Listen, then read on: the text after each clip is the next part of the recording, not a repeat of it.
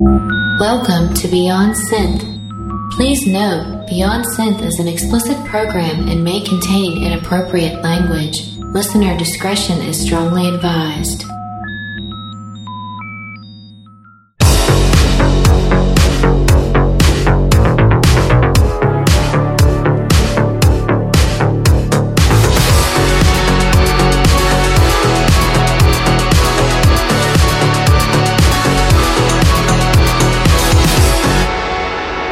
Hey there, welcome to the show. This is episode 112 and the first of the Beyond Synth Summer Series. I don't know what that means. It's just the summer series, so we're going to have uh, pretty much all new guests all summer. And I say pretty much because there is a returning guest, but it's somebody I haven't talked to in like three years. So, you know, we had some catching up to do and that was, that was cool. I don't know why I'm saying it like it was in the past because you're not going to hear that show for like a month. Listen, the point is this. Thank you for listening to Beyond Synth. This is the best synthwave chat show there is. And on today's episode, we are talking to Garth Knight, aka Jed or Gerald. We're going to talk to him just a bit. It's actually a pretty packed show. Uh, we are going to do Keeping It 80s with Marco Merrick. I apologize for last week. We didn't do any of the segments because I was hungover and that's the kind of show this is. We have a very special sponsor for the entire summer series of Beyond Synth, and it is Retro Revolutions, and I'm going to tell you about them in just a second.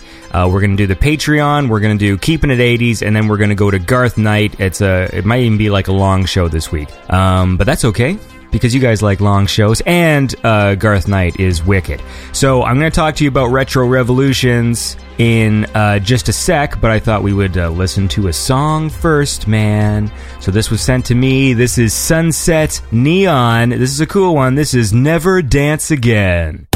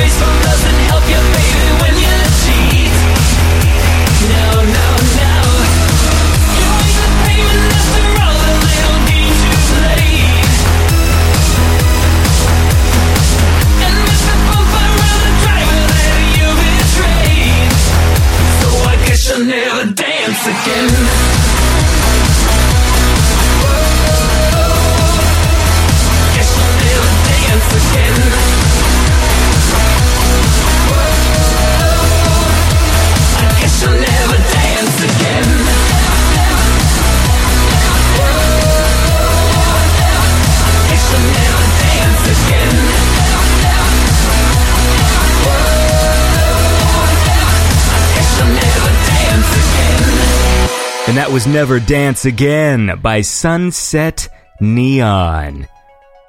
That's a cool track. Now, of course, don't forget to check out downtojam.com, D-O-W-N-T-O-J-A-M.com. That's a social networking site for musicians. If you're looking for a partner to jam with or to fill a spot in your band, you're going to want to check out downtojam.com. It's a good way of uh, finding other people in your area if they're playing music and stuff. And uh, don't forget to check out Piccolo Joe. All right, piccolojoe.com. They make shirts, okay, with some really fun designs.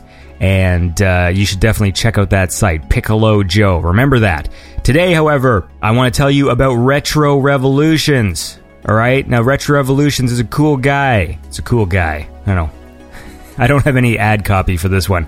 Uh, it's a dude called Jared, and he does really cool things. Now, if I were to simply read the blurb on his YouTube page, if I were a lazy person, I would say that uh, welcome to Retro Revolutions, the dream lab where we turn ideas into reality in a hack and slash mod show for the viewers by the viewers. Now, what that basically means is this, and go to Retro blah, go to Retro Revolutions and uh, subscribe to this dude's channel because what he's doing is really fucking cool. They take old consoles. I say they. I think it's just one dude now, but he did a few episodes with uh, some other people. But this dude is like an electrical like engineer type dude, okay? And he's he's done some fucking wicked shit. He's worked on like oil rigs and stuff like that. But now he's focusing his powers for good by modding old consoles. And if I am correct, I believe he's the first person in the world to consoleize a PSP.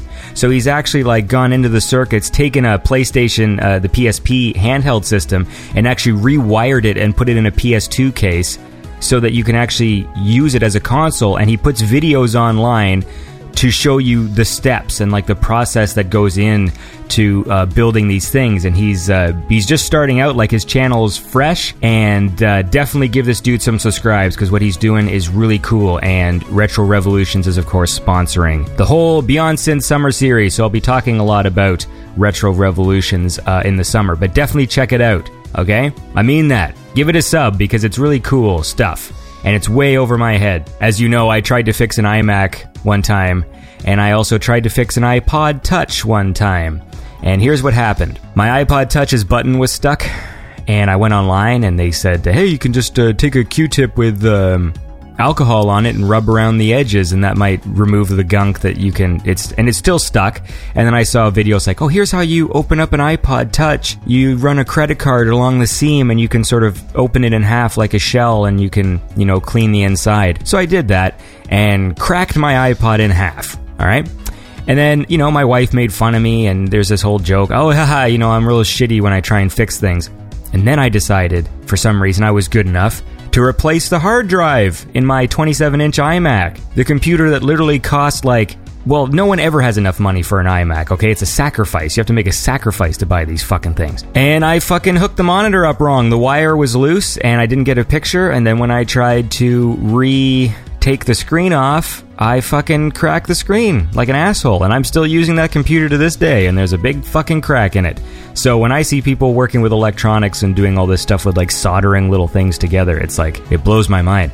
Anyways, check out Retro Revolutions, all right? It's really cool, and uh, I definitely want to see this guy's uh, uh, subs go up. All right, don't worry about the subs for Beyond Synth. I'm fine, but uh, check out Retro Revolutions. All right, now let's listen to another track. So, you know what? Since we're in the summer series, I'm actually going to listen to one of my a track I love. It's an old track, but uh, it makes me happy anyways, and I feel like it's a good, appropriate track to kick off summer. And this is Highway Superstar, an oldie but a goodie. This is Emotional Passenger.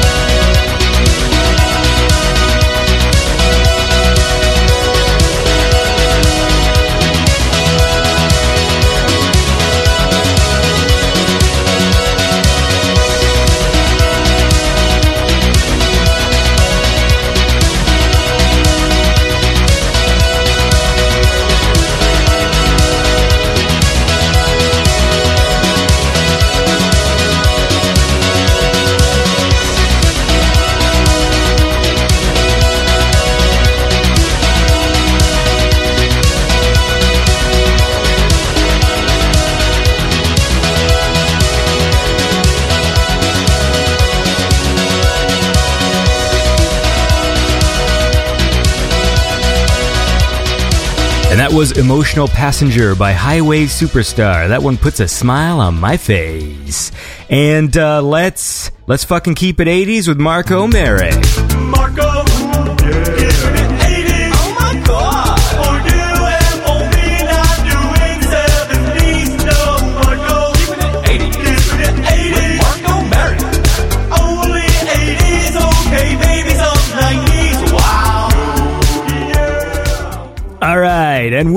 Keeping it 80s with Marco Merrick.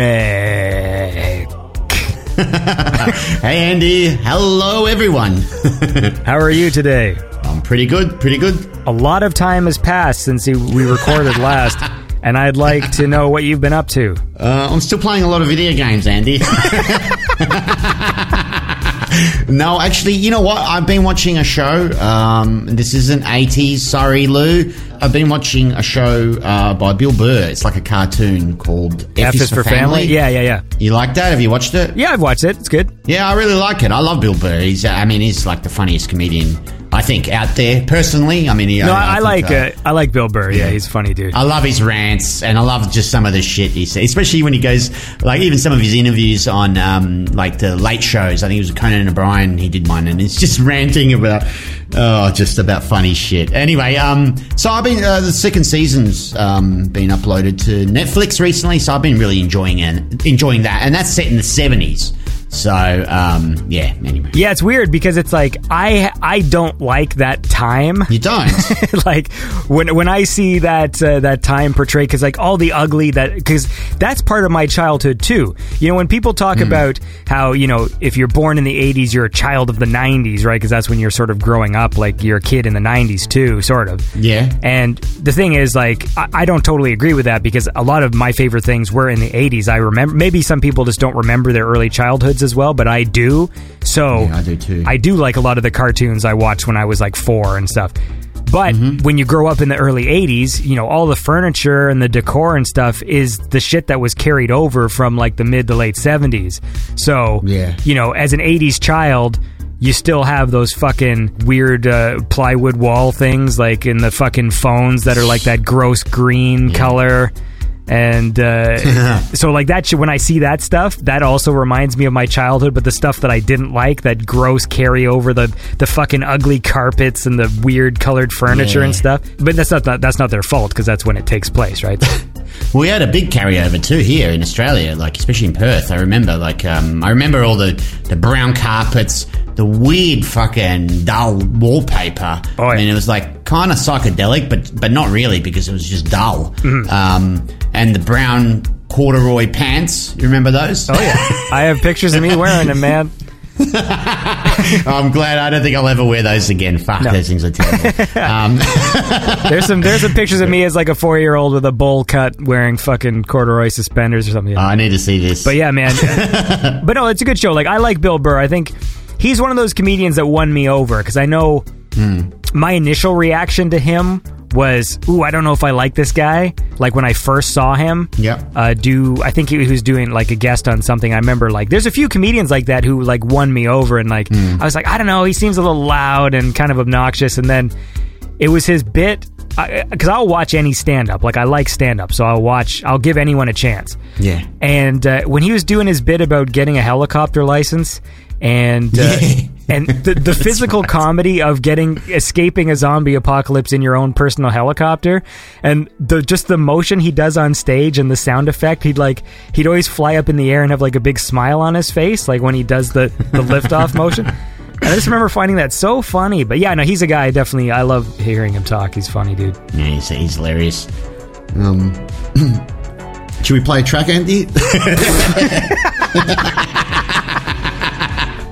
sure man I, what I don't know got what else is, I don't know what to follow it up with. So, um, What do- what do you got for right. All right, I've got an artist here that uh, I've really impressed me in the last year or so. He's he's, he's incredible. He, his sound is very unique. Uh, I think he brings quite a harder edge to it. It's almost like a dance floor techno style that he merges with synthwave. I think. Anyway, anyway, uh, I'm talking about Weiss and uh, his new track is called Starfighter. I love it. It's off the compilation from. Hang on a sec, sorry. It will be on the compilation uh, Magnetron 2.0. When does that compilation come out? Uh, that's coming out on July the 7th, Andy, so that's probably not far from when this show is. Yeah, it might actually might actually be July the seventh. Who knows? We're pretty we're- close. we might we might be recording this a day or two before the thing goes up, or a day after. Who knows? But anyways, we are now going to listen to Vice with the track Starfighter. This is Wise with the track Starfighter. Starfighter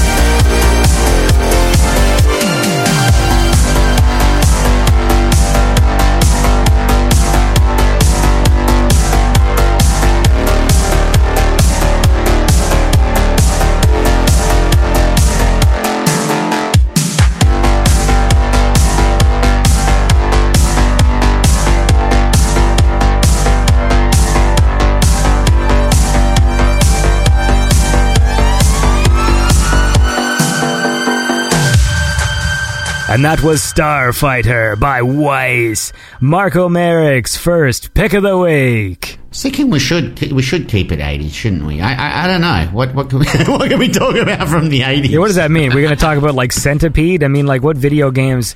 If we if we want to talk about 80s video games, well, I guess did you ever play Super Mario Brothers? Oh, dude, I was loves all the Mario games.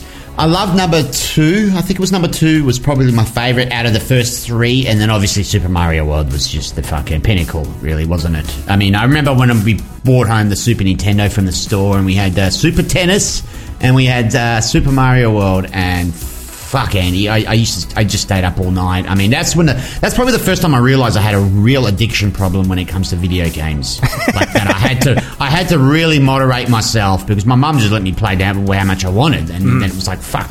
I'm not doing any homework. I'm not even seeing friends anymore. I'm literally just fucking playing Mario World. Anyway, that one was that was incredible. Yeah, see, I didn't have my own console for a long time. Like, my dad would never buy me video games. Mm-hmm. So, my brother got into video games and I would play his system, but my brother's older than me by like six years. Same as mine. So, we weren't like friends. It's a, it's a funny age difference when you have siblings mm. because someone mentioned that to me because I was talking about when I was having my own kids. I always find it weird when mm-hmm. there's people who have their kids so close together. Like they have a toddler and all of a sudden they're having another kid. I'm like, Jesus, like that's a lot of work. Like you have a fucking toddler running around and you have a baby and like, you got to keep track of all of them. Like it's a lot of work. and then they brought up, they said, well, yeah, but if you leave too many years in between, it's almost like you're raising two only children. Right. And I never thought about it that way, but I'm like, it kind of was because my brother was six years apart from me. So really, it's not like we were playing together, Hmm. you know, like especially like when he gets to high school, like you're not going to want to hang around like some public school kid. Yeah. So really, um, we were kind of doing our own thing. You are kind of like only children in a way. I mean, obviously we had more contact than that, but still, Yeah. uh, it's almost more like a roommate than than you know a sibling. And then he was out of the house right when he Yeah. he was one of those people that always wanted to leave. So like when he was like 17, Ah. 18, like he was just gone. He's gone, yeah. Whereas I stayed Well. like a lot longer than that. Well, I, my brother's six years older, and I was very lucky that uh, he was super nice to me. Like, he was very nice. Like, meanwhile, I'm at school, and you know, my friends would turn up to, like with a bruise or whatever. And I'm like, what happened? Oh, my brother fucking hit me because I, you know, went into his room or something like that. Yeah. I had that was a complete opposite. My brother was super nice, shared everything with me. I was I was really lucky. That uh, I don't know. I still can't work out how he had all that music, man. He had all these records and CDs. I really don't know how he afforded any of it. um, but but I was lucky because he had a wide variety of everything from synth music to metal to, to just everything, you know. So I, I used to just go in his room, listen to his shit, play with his toys, whatever. He, he was just really nice. So I was very lucky. But the six years when it when it sucked for me, for, in my case, was when we got older because I kind of missed the boat of going out with him, like to nightclubs and all that shit. Right. Because he was six, you know, like he'd be going out, like I wish I could go with you, you know, and like. About yeah, so but, no, but other than that, it's been, I was very fortunate. I think Yeah, see, my ours is almost like the flip. It's not like my brother was mean, but it's like we're a very family of like people who are into their own thing. Mm-hmm. So like that, my dad's that way. I'm that way. That's what I've inherited from him. My brother's that way. We're we're sort of focused on our own stuff. Yeah. Like I was focused on my creative things. My brother's an artist. He's sort of focused on his things. My dad's focused on his things. We're not like one of those families that like gets together for like board game night or you know whatever. Like we're not those that's type of families or like sitting around the table saying grace and shit. Like that's not what kind of people we are. Heathens we're heathens. So in, in some ways you know we're closer now as we're more adults you know? Like that that's where there's a sort of like more common ground cool. as as the age I think as you get older, you have sort of more common Yeah. ground, basically. But yeah, the age difference isn't a factor really. Cool. Yeah. cool. What was your What was your first console then, Andy? Like, because you said you didn't have any for a while. I'm curious. basically, I would play my brother's things, but I could only do it when either he wasn't around or whether I had permission, right? So Mm-hmm. that's basically was the premise of this whole thing. So you know, so he he had a Commodore 64, so I played that, and I have a lot of memories of playing that. And then um, and then he got an. Then he he did it weird because he was sort of like trading systems with people. Like I never quite understood if he was buying them new I did that. I did that too. yeah, so like every, I feel like every year he had a different system. Like one year it was a Sega Genesis, and then one year it was a TurboGrafx 16, and one year it was a uh, Nintendo, and then he sort of didn't like care about video games anymore, and a Game Boy. Mm-hmm. So my first console, so I played all of those systems. So like TurboGrafx, like Bonk's Adventure 2 was like the first game I ever beat. I remember being like so proud. No one was home and I couldn't share that with anybody. and I actually remember last week we were talking about uh, Dragon's Curse, and I remember the day my brother beat Dragon's Curse, which is Wonder Boy 3 on the Turbo, and he like was so excited so he called me into the room to be like andy you know i beat the game. And i ran in and then my dad came in too but then my brother had like fucked up his room Yeah. so like i think at one point he was mad and like punched a hole in the wall or something jeez. and uh, and so when my dad came in he was just so focused on that hole in the wall that like we couldn't enjoy the fact that the game had been beaten because like he because he just walked in just like what the hell did you do to the what'd you do to the wall and then like then the whole then everything just became about that hole in the wall not about the game Oh, jeez. But uh, my first console was a Super Nintendo. Well, hey, we can we can talk about that fucking after the break, man. Play me a song, Marco. All right, I've got a new one from Wave Shaper. I'm pretty sure everybody that tunes into the show is well aware of who Wave Shaper is.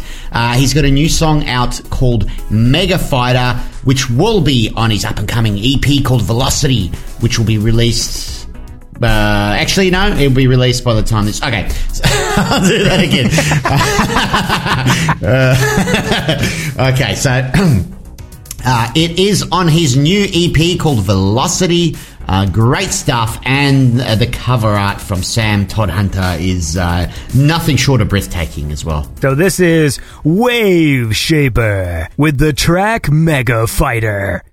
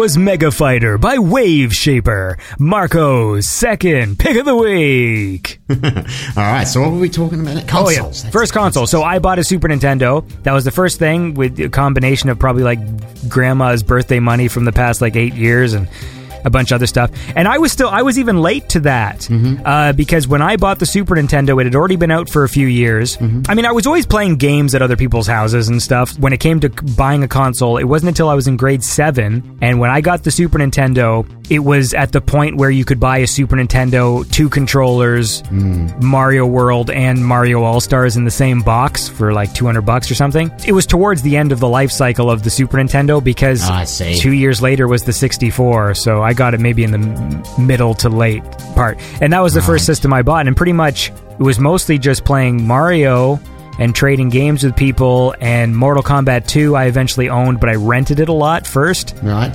Uh, I loved Mortal Kombat 2, Metroid. Well, I was I was big into uh, Ghosts and Goblins series. I loved those games. So I had Ghosts and Goblins on the Commodore 64. Then I had uh, Ghouls and Ghosts on the Mega Drive, and then or Genesis, depending where you're from. And then I had uh, Super Ghouls and Ghosts on the Super Nintendo. You know what? I have never beat level one in that game in my life. They're very difficult game. I got really good at all of them, particularly uh, Ghouls and Ghosts. I remember I, I just played it so much, you know, and then and then the port, the Ghouls and Ghosts port to Mega Drive was very good. It was very close to the arcade. So about a year later, I went up just random arcade in the city. I, I saw the game there, and I was like, okay, I'm going to give it a go.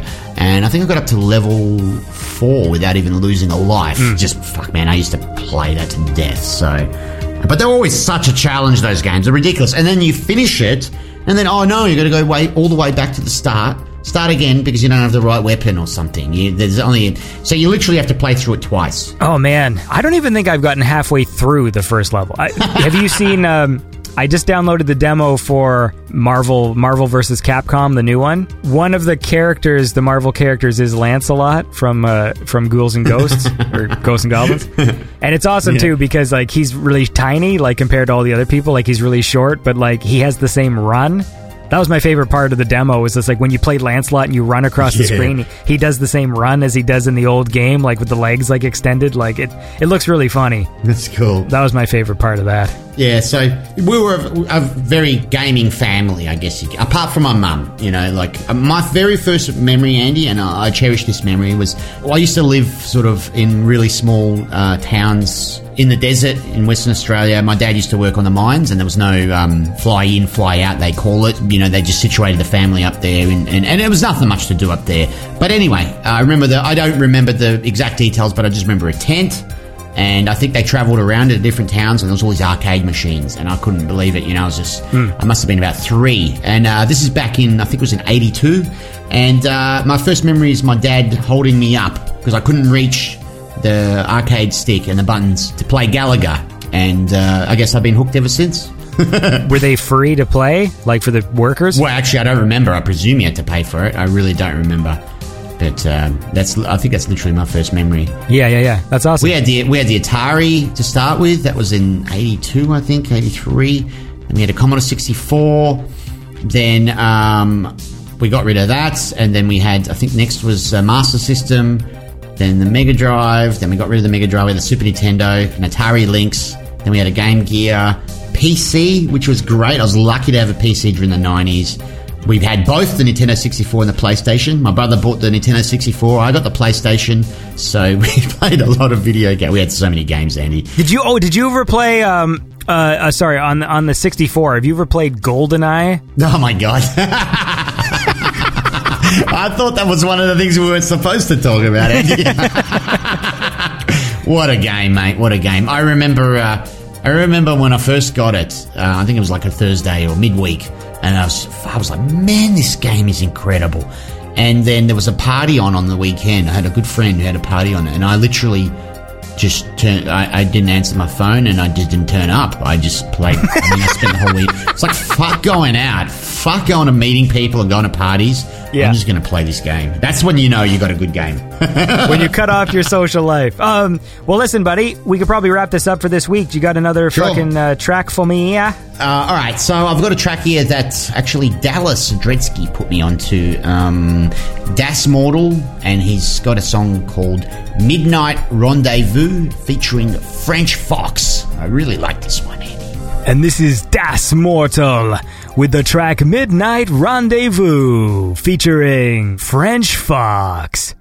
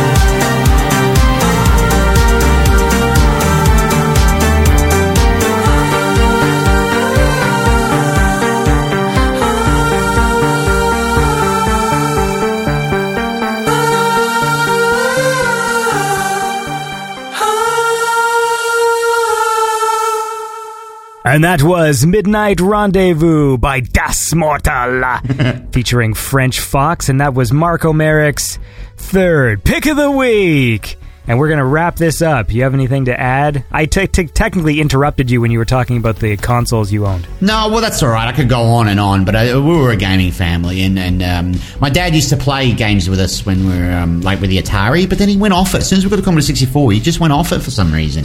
And he, he sort of stopped listening to cool music, too. I think that's something that happens as you get older. I don't fucking know. But uh, Well, I hope it doesn't happen to us, man. I know, man. I know. So no, that's it. That's that's. I don't even know why I said all that shit, but um, no. Uh, uh, uh, thanks. That was a great chat, Andy. It's really good to relive my childhood. You know, talking about all, all that sort of stuff. Yeah, that's all I've got to say. Everybody, Keep it real and keep it 80s. Oh, that's right. You forgot to say that last week. Oh, I don't want to say it every week. I just thought I'd.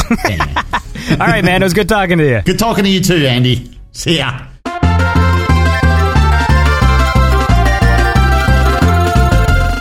And that was Marco Merrick and keeping it 80s. Uh, anyway, we got uh, Garth Knight coming up in just a second. Uh, let's go now to the Patreon.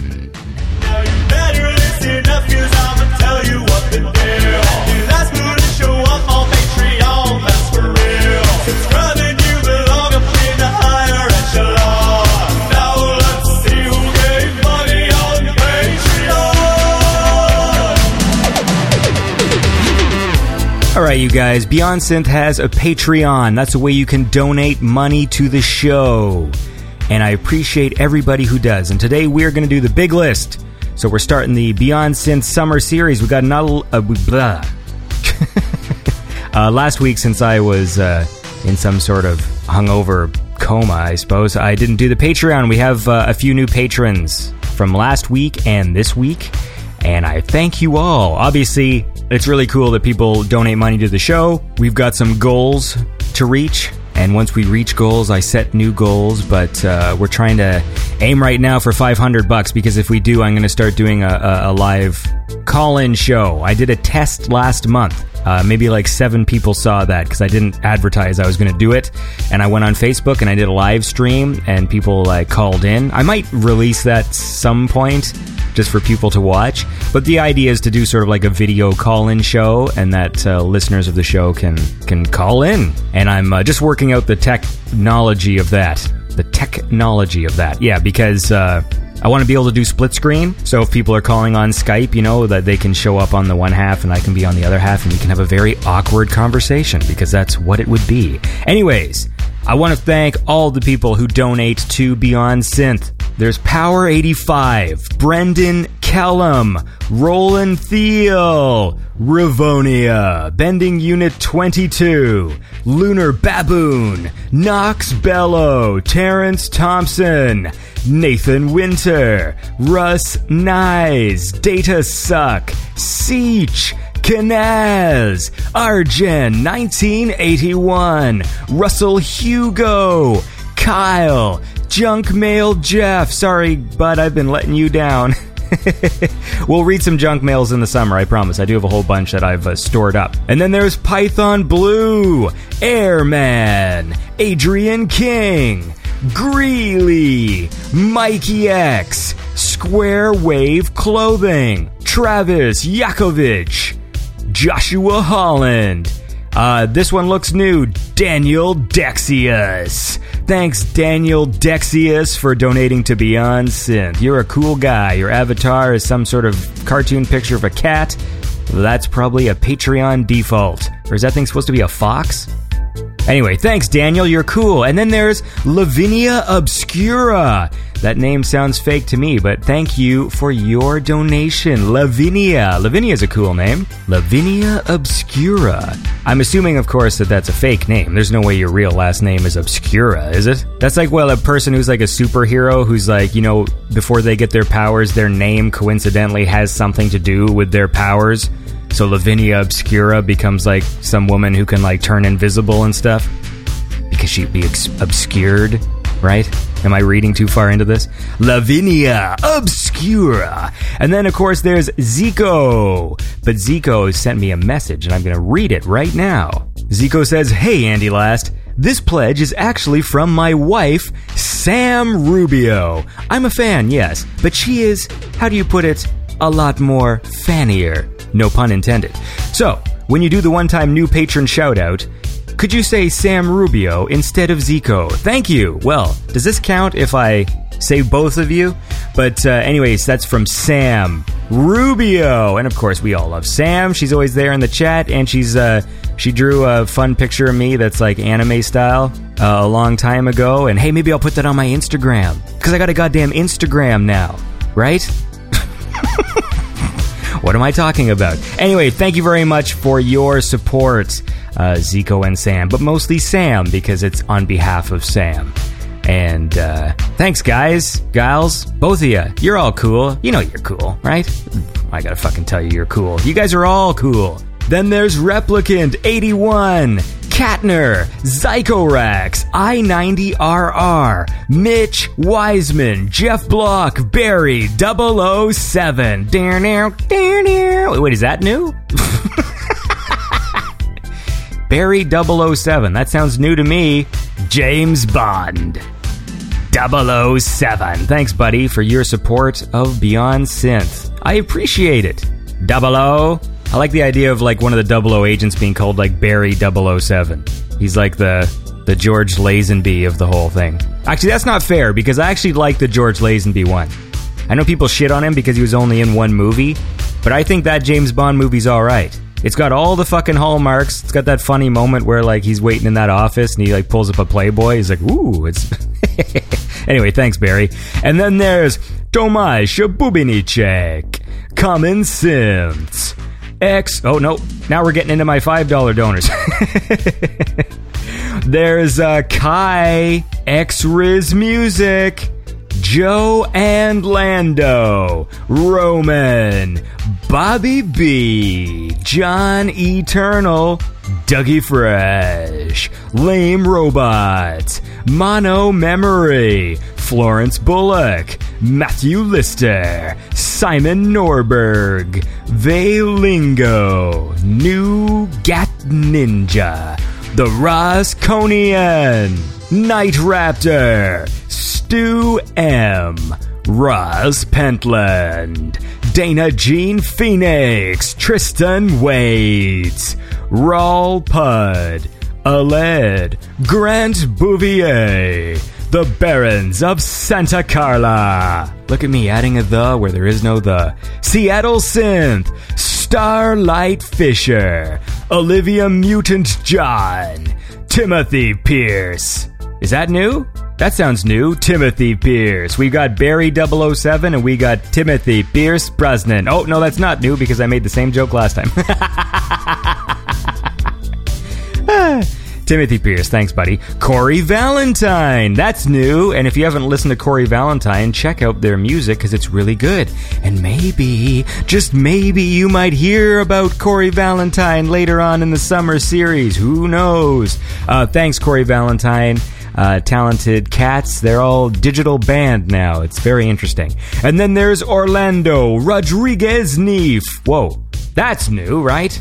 I've never said that before. Orlando. Orlando Rodriguez. Thank you for your donation. You're a cool guy. Orlando. Orlando is one of those names. It's always it's like a Fabio name. It's like whenever people are named Orlando, you know, you just picture them like on a beach, like looking into a sunset with their hair like blowing. Is that something that you do? Orlando, Orlando Rodriguez. Well, you let me know, man. Uh, it seems like something you'd do. And then there's Ethan Hennings. And, well, fuck, let's do it. We're going to do the donation of the beast. If you know, the donation of the beast is where people donate 666 and there's enough donors of the beast now that Hoo Ha has prepared a jingle for it. Yeah. so here it is, the donation of the beast. This is the donation of the beast.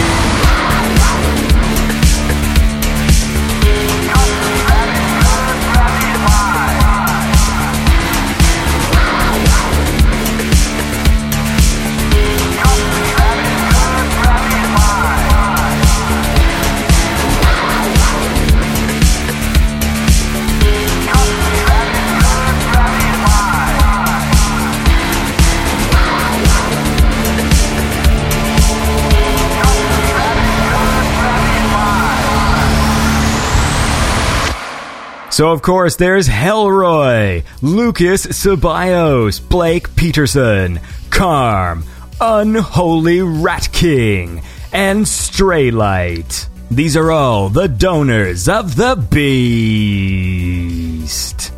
Good stuff. And then there's Max Hutchings keeping the beast in play with 667, the number of the you fight the beast with.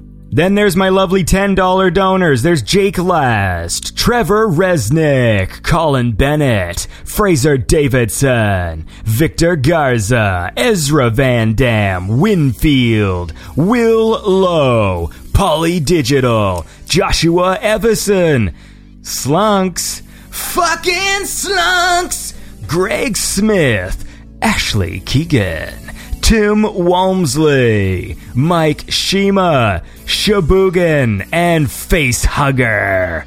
Who I've just been informed it's not Face X Hugger, it's just Face Hugger, but he's got an X in there, and it makes me want to say Face X, X Hugger, but it's not.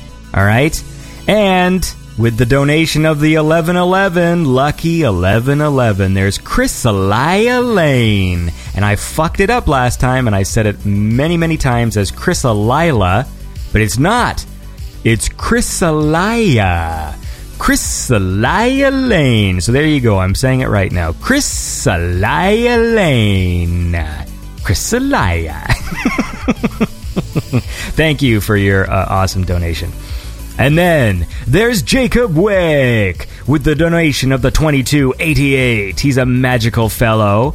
And then there's Chris Dance with his awesome donation of 25. But of course, temporarily for the summer, Chris has been dethroned as the king of the Pattersons. That's right. You might be like, how the fuck is that possible?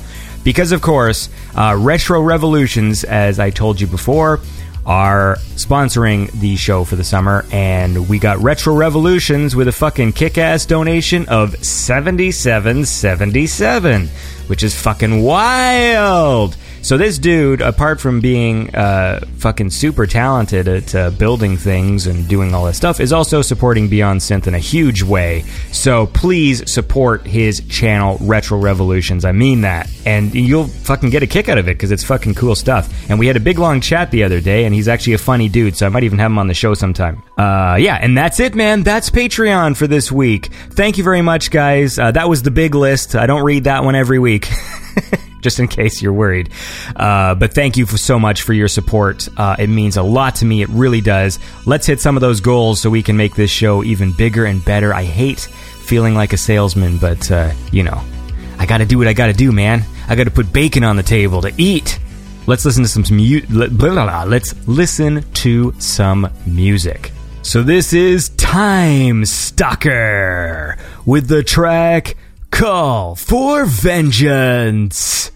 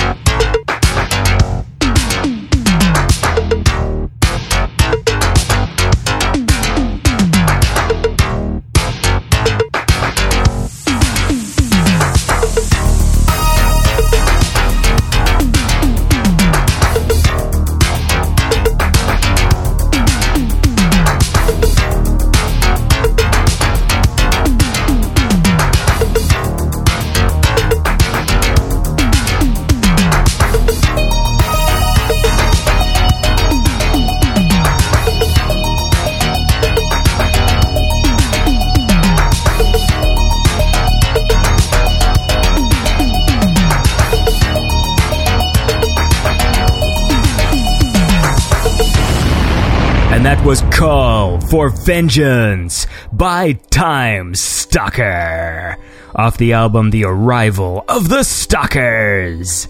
So go check that out, man. That's a that's a fun little track. And now let us go to my conversation with Garth Knight. All right, so I'm here with Garth Knight. Hello. How's it going, man? It's going good, man. It's going good. Uh, busy, busy, but yeah. Okay, now what is your name? Because I see your name written down, and I don't know what to say to that thing. I have many names. Uh, So is that fake? No, my real name's- Is your Facebook name fake? uh, my, my real name is Jed Leach, or Gerald Leach. Uh, Garth Knight is just a stupid pseudonym that I come up with years ago uh, as a joke. and it's kind of, can't get out it now, so can't get away from it. So it's it's Jed. Is that how you say it? Yes, Jed That's it, yeah. Leach, like that. yes. Okay. That's it. just rhymes off the tongue. Yeah. well, this when I first saw it, it's a it's a unique looking name, so I didn't know. I'm just like, how the fuck does he say this? Okay. Good to know. I suppose it's, you type in Jed into Google and it comes up some American education diploma thing. Oh yeah, GED, Yes, yes, that's a general education uh, diploma. Is that what it is? I thought, yeah, it's American, isn't it? Yeah, I don't think we have GEDs in Canada. Well, we, Uh-huh. I think there's an equivalent. It's like you know, if you if you uh, you know you went to public school and then bailed out and didn't do high school, you can like write a test later on in life just to prove that you're not an idiot. right. And I think that's what the GED is. It's sort of like just to show that you have general Uh-huh. working knowledge, I guess. I've just obviously people listening will now know that I've actually googled my own name for some reason. Well, but you can't. I mean, that's the whole thing. When you have a unique name, you can't really. You're not going to come up with much. Besides, I suppose. yeah, fucking American competency tests. So, what's what's going on, man? Oh man, just um, well, musically, I just finished a video game over here in the UK. with A company, just an independent company. I've uh, been doing some work for them for the last couple of years. Just independent zombie games for like PSP Vita. I don't know if you guys have it over there or not, but uh, like the handheld things. Oh yeah, no, yeah, yeah. Uh, um, I'm not a gamer. I am not a gamer, so I really don't know anything about games or anything like that. Uh, Well, they're all. It's international, dude. It's uh, yes, Sony would have a really weird uh, uh, marketing strategy if they just sold PSPs in the fucking UK. I don't know. but yeah, just been doing that and really enjoying doing the video game work. And it's kind of took me away from doing my normal SoundCloud stuff, which kind of is a bit irritating in a way because you don't, you literally don't have the the usual amount of time you would have to and energy to put into doing your own song. In a sense, it's good because it teaches you another skill, doesn't it? To write to someone else's brief and then they're asking you to do it in an 80s style because that's that's originally why they get in touch with me in the first place because they wanted it in a kind of 80s pastiche style of music for the video game so it was quite a challenge but it was good it was good and it's good kind of relationship with the guy that runs it and So, were, were you doing music stuff before and sound design stuff before, like Garth Knight, or how did that come about? well I was we've way back now uh, prior to 2010 2009 I was working in a, an actual real recording studio not a virtual studio that I'm doing now. Just doing assistant sound engineering with bands and recording these terrible heavy metal bands uh, doing demos and things like that um, and then just got my own set up at home in my parents' house. I was still living with my parents at that time. It was at the time when the technology was really coming to the place where you could literally just do anything you wanted in your bedroom with a MIDI keyboard or a guitar or whatever and a microphone and the only thing that's stopping you coming up coming up with something decent is like your ideas and then it just kind of progressed from there I mean when I started out it was terrible don't get me wrong it was like literally rip-offs of Justice stuff like that their cross album things like that trying to figure out how the hell they did it Mhm. and just kind of really bad guitar instrumental songs. was thought it was Steve Vai. Things like that. But it was just a learning process, and I first loaded up a SoundCloud song, but the account isn't there anymore. But it was as it was like a first kind of Garth Knight track. It was an 80s thing, and I just done it because I wanted to do it. I wasn't caring about plays or people liking it or commenting on it or anything like that. It was just a total 80s montage type thing. You know, you know the kind of thing that if, all the synthwave artists do these days. They've all got a kind of montage track or a mm-hmm. training track, Yeah, yeah, yeah. and it, people liked it. So, and I really enjoyed doing it. So I just kind of went from there. Really. Why uh why were you working in a recording studio? Well, it was a local one. The day job I had at the time was literally round the corner. Was a recording studio. I was in a band. I was about eighteen to twenty-four in a heavy metal band myself, playing guitar, and got to know the guys in the studio. And I just got to know the head engineer that well that when the opportunity come up, just put my foot in the door and says, "I'll do that." Yeah. And that was it. oh, that's cool. yeah, it was pretty total luck, but um, it was good. It was good training. Well, let's uh we'll start we'll start fucking going through some catalog here. Now, I I, I picked some tracks that I dug Uh-huh. uh, over the years from Garth Knight, and so I'm going through them, going like, hey, I like this one and that one, that one. There's so many good songs. I mean, like you you make cool music, so Well, thank you. I, I might get your your input from time to time, but we're gonna go back in the fucking history of of Garth Knight. and uh, here's here's a track I dug. This was from 2012, and it's got this sort of weird brassy sample which gets stuck in my head. It's called Autotron, and this is uh, Autotron by Garth Knight.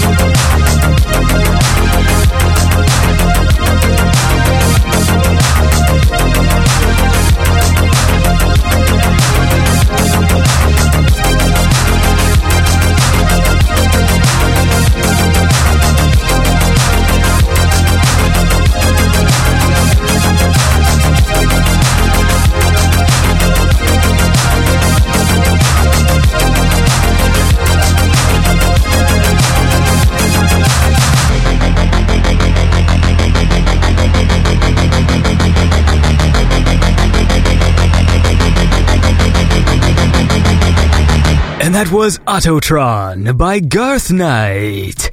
And I'm here with Garth Knight right now, Jed. Hello. So that you said that's short for something? Uh, Gerald. Gerald. Yes. My accent is coming through. God, I want to I want to be able to do your accent so bad. no, you don't. Well, it's just whenever I talk to people with accents, I, I want to speak in the same accent. Like I'm, I've gotten into trouble that way before in my life. Uh, Not in a malicious or way or like being a dickhead, but like when I'm around Yeah. people with accents, I start to do like an accent chameleon thing. yeah, you're trying to be complimentary. I, I've done it before in the past. and uh, I know what you mean. It kind of backfires. Yeah. You're trying to just do it in a friendly way, and it's just, no, they're offended. I'll try and get it by the end of the show. Maybe I'll uh, I'll say a few things. So, uh, Garth Knight, you a fan of uh, Knight Rider? Uh, yes. yes, pretty much. yeah, I think everybody that listens to the tracks thinks I'm probably a David Hasselhoff obsessive and absolutely obsessed with Knight Rider, but I'm totally not. I watched it as a kid. Yeah, the thing about uh, Garth Knight because I don't, I haven't seen Knight Rider in a long time. Yeah. and I don't remember the story of Garth Knight. See, in the very first episode of Knight Rider, you find out that you see Michael Knight looked like somebody else, and then he gets plastic surgery to look like David Hasselhoff. That's right. But then later on in the show, he has a twin brother. Yes. Who looks like David Hasselhoff. So I, I need to remember because it might be something so stupid like he got plastic surgery to look specifically like a guy who then when that guy shows up, they both look the same. Well, I think you've just highlighted a major flaw in the script writing. Someone will fucking correct me because I'm sitting here thinking, why would he have a twin brother if he got plastic surgery to look like David Hasselhoff? But then someone's gonna tell me like he got plastic surgery to look like the fucking son of the guy, and it's his brother, and like. No, it still doesn't make sense because even if he got plastic surgery to look like somebody else, Garth Knight is his brother. Unless Garth Knight is somebody else's brother? Hey, alright, here's a thing I never do. I am interrupting the show because I don't want nerds to get mad at me, alright? So, you can hear us trying to figure out why Garth Knight looks like Michael Knight, and we're like, oh, that doesn't make any sense. Well, here you go, nerds. Garth Knight is the son of Wilton Knight and Elizabeth Knight, and the brother of Jennifer Knight. Garth's appearance is almost identical to Michael Knight, except that Garth has a mustache and a small beard. The reason why Garth looks like Michael is because Wilton Knight changed Michael Long's face to look like Garth when he created the new identity Michael Knight. So there you go, nerds. That is the reason, alright? We didn't know it at the time we recorded this interview, but I did the research, baby. I know, I know how it is now. I did the research, baby. Alright, back to the interview. But here's what gets used to get me about Knight Rider. This used to really, even as a kid, it used to annoy me. When he's driving around in KITT and you've, you remember the video screens he's got on the dashboard? Mm. It's like kind of 80s CCTV version. How does it see round corners? It's like he's looking at the video screen and it's filming something it cannot possibly be filming because it's like round a corner or it's over a wall or something like that. Like, technology's not that good, not even now. yeah, no, I know. I know what you mean. There's. Oh, I'm trying to think of some other examples on TV shows where that happens, where you see the like they do a camera and Yes. it's just wrong. Yes, I made up for it by having Bonnie, the female engineer that used to fix KITT in it. Yeah. that kind of distracted you from it. Or what was it? Who was the other one? April, Yeah, who else was the, the fucking? There's that old dude. the hot female engineer, Devon. yes, Devon, Edward Mulhare. I don't even know what he did in that. He just kind of walked around in a suit. Yeah, he's just an old guy. Yes, That's what, that's what he did. the other thing about Garth Knight that disappointed me when I saw it was that he has a big truck that's called Goliath. Goliath, but Goliath doesn't talk. No, no, it's just a truck. And I wanted him to talk, like when it's just like, oh, Goliath. And I thought, oh, this would be wicked if he's got like a talking truck too. Yes. And then uh, he just is just a guy who just named his truck. Because Goliath doesn't do anything autonomously. Like it's just a truck that he named. But like as a kid, because I wanted the truck to also have a fucking voice, because I thought, well, that's gonna be Yes. fucking awesome if these vehicles can like fight each other while like you know Michael Knight has like a fist fight with Garth. Yeah, I think they must have blown the entire budget on the dashboard for KITT or something like that. Or or hair, hairspray for Hasselhoff or something like that. I love the idea that that's where the budget went. It's just like, can we hire a voice actor for Garth? And it's like, not if Hasselhoff's keeping that haircut, we can't. Have you seen the blooper reel for Knight Rider? No. You need to check the blooper reels, man. It's oh, it's so funny. Is it hair related? Uh, no, no, it's it's like, like they're swearing or cursing, everything. It's bizarre to actually see because you know it's like when you see it as a kid and you're so used to everybody being that they're all innocent and it's all kind of wholesome. It's TV show, and then you see them making a mistake and they're saying the F word and saying this and that. It's kind of mind blowing. It's actually Yeah, yeah, crazy yeah. to see. No, I like to I like to see that stuff. It makes me laugh, especially if it is from like a kids show or like something like that. Yes, But I mean, they can't release that stuff until like 50 years later, you know. And it's just it's a weird, blurry behind the scenes tape. yeah, totally. Use the TDS to project a heat source into its launcher, pal. Whatever the fuck that means. Fuck you, kids! Any idea who did this to him? Yes, Josh. I I only see voices. He only sees voices. What the fuck? I'll drive you. Okay. Nice ass. Here, let's listen to another track. Okay. And then we'll fucking. Uh, we'll get back to more uh, important conversation. Oh, yes. Uh, this is a track I dug. Uh, it was another one from 2012. A bunch from 2012 I was going to play. Actually, it's got, it kind of got like an Italo vibe to it. Almost sounds like a theme song. Could be like a theme song for a show. This one's called Time the Healer by Garth Knight.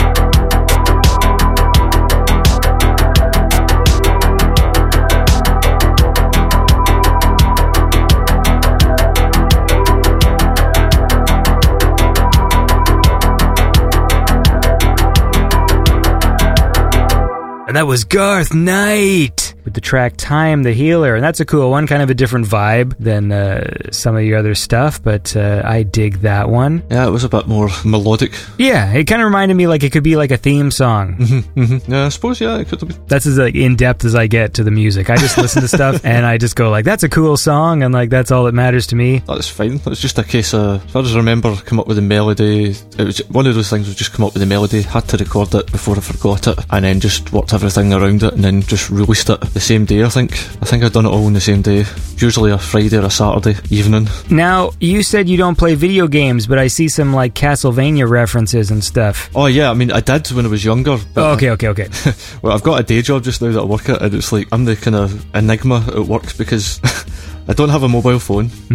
I don't have a PlayStation. I don't have all these things that the modern kind of mod cons that everyone else has. When I talk about games, I'm talking about like SNES games, Super Nintendo games, and things like that. Yeah, yeah, yeah. So uh, I've still got I've got the Nintendo Wii with the Super Nintendo emulator on it, and I still play the old games and that. But I'm not I'm not like a, a modern gamer that play all these World of Warcraft things and all that. I don't don't do that. Wait, so when you're doing like your work right now, do you mean like when you're scoring the game, like you're actually going to a place to do the music? No, no, I'm doing it all at home. So then do you have like another job? Oh yeah, yeah. Unfortunately, so in this day and age, you need need two jobs. If I could do this full time, definitely would, but it's just not secure enough to pay the bills, unfortunately. But again, that's why I don't do many albums. I mean, some people I see releasing albums every blooming two months. I don't know how they can do it, but fair play to them. um, I guess if you've got the time, why not? But I, I definitely don't. But that's why I just prefer to do single tracks and make it as good as I possibly can, and then just release it so it's out there. Is your other job like do you have like a full time thing, or can you manage to fucking? Oh, it's full time, Monday to Friday. Ooh, are you a businessman? Um, yeah, you could say that. Just, uh, it's supposed to be, yeah. It's like a furniture wholesaler. Really exciting. Do your coworkers know that that you are Garth Knight? I think some of them do. I think they've secretly checked out my links on Facebook and things like that. But uh, these are people that I think they generally just listen to chart music and things like that. Yeah, yeah, I yeah. don't think they're into the whole 80s revival thing. So then, how long have you been? What's what's the game that you uh, you were working on? oh, I don't I don't even know the name of the, the, the last one. I, did. uh, I think it was just I love that you can be that far removed from video games that you don't even know the one you're working on. I know it's just I sound so blasé about it. I don't mean to sound like that at all. Uh, it's just you get sent the brief and there's a working title at the time, and then it gets changed, and then it's really down to the boss down in England where he's running the, the company. He probably changed the, the name of it at the last minute. I think the there was one called the Hungry Horde, and that was a zombie game. H O R D E, the Hungry Horde. I think there's links up on YouTube about it, just like trailers and stuff with the music in it. The funny thing about it is, it's not really 80s stuff that he- ended up taking for it, because we started off doing the 80s thing for it and it didn't work.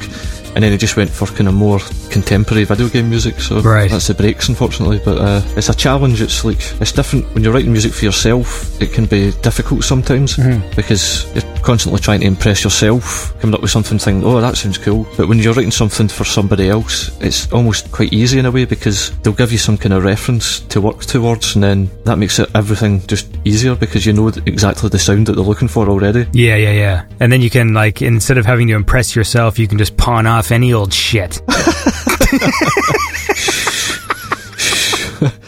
That's what you were saying, right? Please don't tell them. I'm reading between the lines. yes, yes. Well, cool, man. So, what goes on in uh, in Jed's life? What do you do for fun if you're not playing video games? Oh, I play guitar. Okay. Uh, and see my friends when I can. Be uh, sociable with the wife and not spend all my time stuck in the, the studio room. because it's quite easy to do that. Uh, but just I enjoy playing the guitar and I'm a huge metal fan in general. But 80s metal rather than the, the kind of modern stuff. I just don't like the modern stuff at all. But it's good. I'm not one of these purists that says, oh, it has to be old school and that. It's just, I grew up with 80s metal, so that's the stuff I like. You're talking like Racer X, I don't know if you've ever heard of them. Uh, Paul Gilbert, guitarist. I don't know if you've ever heard of him. Do you, do you want me to say yes or no? Or Say, hmm, maybe. God, there must be be- bigger bands than that. Hold on a minute. Um, Racer X. Have you ever heard of Yngwie Malmsteen? no? No. Oh, Are they good? Are they good? it's, just, it's a single guy. It's a Swedish guitarist.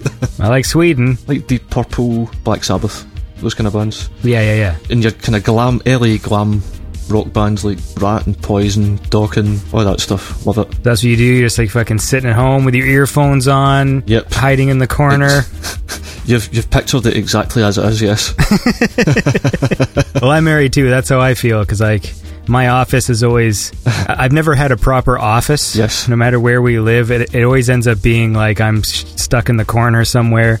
right. In some like weird room and then like sometimes at nighttime I'll be like in my office which is technically just like in our living room Yes. and uh, when it's like time for bed my son he like passes out on the couch and then my wife will just be like all right good night and just like shuts all the lights off while I'm still in the room all right I feel like I'm in like the fucking uh, supply closet of like a janitor or something and then like the, the power gets shut off to the building and it's just like oh okay I guess I'm done I know that feeling totally. Yes.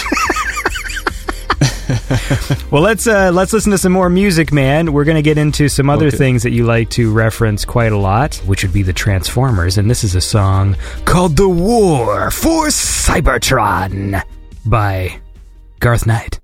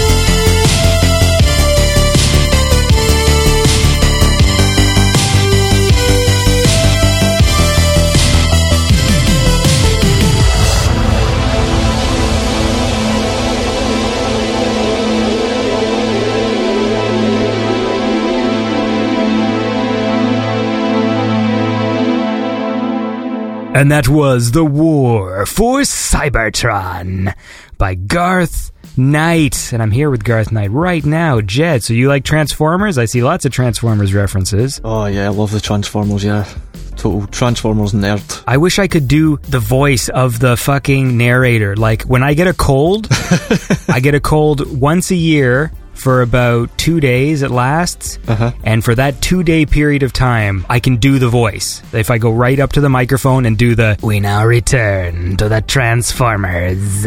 Oh, that guy. Oh yeah, right. I know who you I mean. now, fucking yes. love that guy, man. His voice. He was in trailers as well. I used to get the VHS videos back in the day. You remember when they used to do like the feature length episodes, but it was still really the series, but they'd release it as a, a single video so you could purchase it. Yeah. And they would have the trailer for like the next video at the end of that one, and it would be that guy doing the voiceover, and it was just oh, it was so cool. My favorite one is I think it's for the start of season 3 after the movie, and it's uh, the year is 2005, and the Decepticons have retreated to the burned out world of Char. I just love that stupid sentence. It was so the burned out world of Char. I love uh, the old Transformers, and it's weird because I prefer like the Generation One Yeah. Autobots and Decepticons, but I love the season three theme song. Oh yeah, yeah, yeah. The season three one's my favorite version, and season three isn't bad. Mm-hmm. It, I just don't like the characters as much, but I think there's a lot of really f- like. There's an episode that still makes me laugh to this day where Galvatron goes to a psychotherapist. I don't think I've seen that one. Yeah, Galvatron is like sitting on the couch, getting analyzed or whatever, and That's bizarre. it's a really funny one, man. And there's one where Optimus it's- Prime says he set a booby trap to catch boobies. That, that like that's one of his lines. What do you know? A booby trap that actually catches boobies. Amazing. A booby trap that actually catches boobies. Do you know what happened to me just at Christmas there? I don't know if you just got it released over there at the same time, but they released uh, the Metal Pack remastered version of the, the movie, the 1986 movie. Yeah. And I got that, and I, my wife got it for Christmas. It was like, yes, put it on. I've, I've seen, I must have seen this about a million times, right? You probably know this, what I'm going to say, but you know when um, you've got the, the human guys in it, you've got the son, and you've got the dad that've got the exoskeleton suits things, and the dad's in a ship with Bumblebee. Oh yeah, yeah, yeah. And they're getting dragged into Unicron. Classic, classic scene. Do you know what I'm going to say? The fucking oh shit, what are we gonna do now? that, that was never in it before. I I've, must have seen it a million times. I wonder if they cut that scene from because I know sometimes in uh, the UK and in Europe sometimes they would trim certain things. Right, my jaw literally hit the floor when I seen it at Christmas. I was like, did he just say? but I thought it says rewind, rewind, rewind. Oh yeah, man, that's classic. Oh my god! he fucking said shit. and, uh, yeah, that's a that's a classic scene. Because I've I've heard of that happening in other things too, like which is weird because in England, you know, they they've got the watershed or whatever, Yeah. where they can say and do things that like we couldn't show on our TV at that time. All right, okay. But then they would censor things if they were. So I remember, like in 1995, I think. Anyways, they did this Doctor Who made-for-TV movie. Uh-huh. That's when the show was off the air, and then it came back. But it was produced by Fox TV in in, in America. I remember this. Yes. So it was kind of more violent. Like it had like this gang fight with Uzis and stuff. It's a terrible thing. and I remember, yeah, like the British version, they censored some of the violent bits, but they, it wasn't Oh, like okay. rated R violence. It was just like they didn't like the idea that there was like gangs shooting guns, so they like cut that part out of the British release. A censorship over here is just it's different now.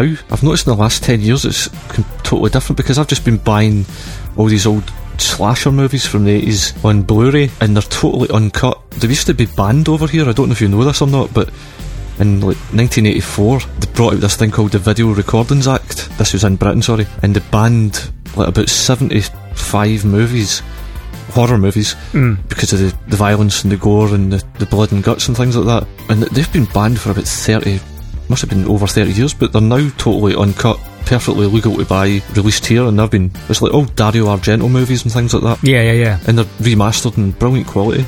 But it's crazy, it's just all of a sudden they're now decided, oh no, you can see this now. You know, it's just bizarre how the, the decision makers change their mind. Yeah, no, it's it's interesting because at the same time, I mean, I guess there was just sort of different standards, but like I would see certain things like made in England, like TV shows and stuff, where they would say really bad words and things, you know, and like we like that was Oh, a, right. a big problem over here is like the swearing. Uh-huh. Like we're all backwards, you know what I mean?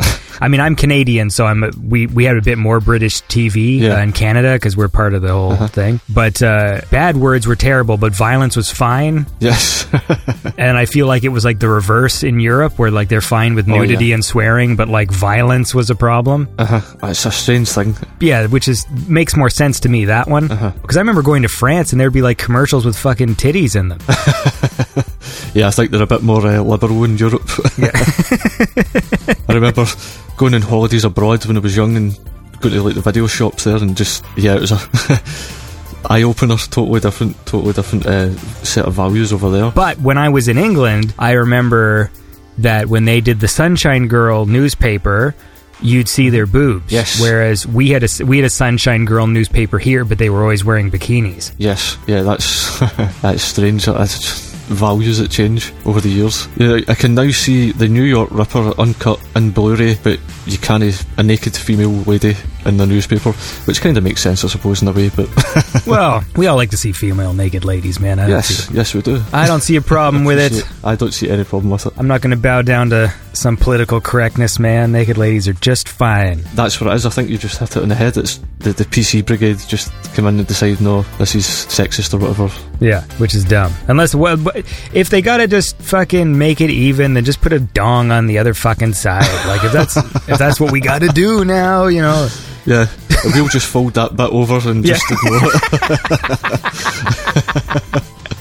Well, let's um, we're gonna move forward in time here. We're gonna go to the Mandroid album, Ah, yes. and uh, we're gonna listen to a song that I dug called "On the Run" by Garth Knight.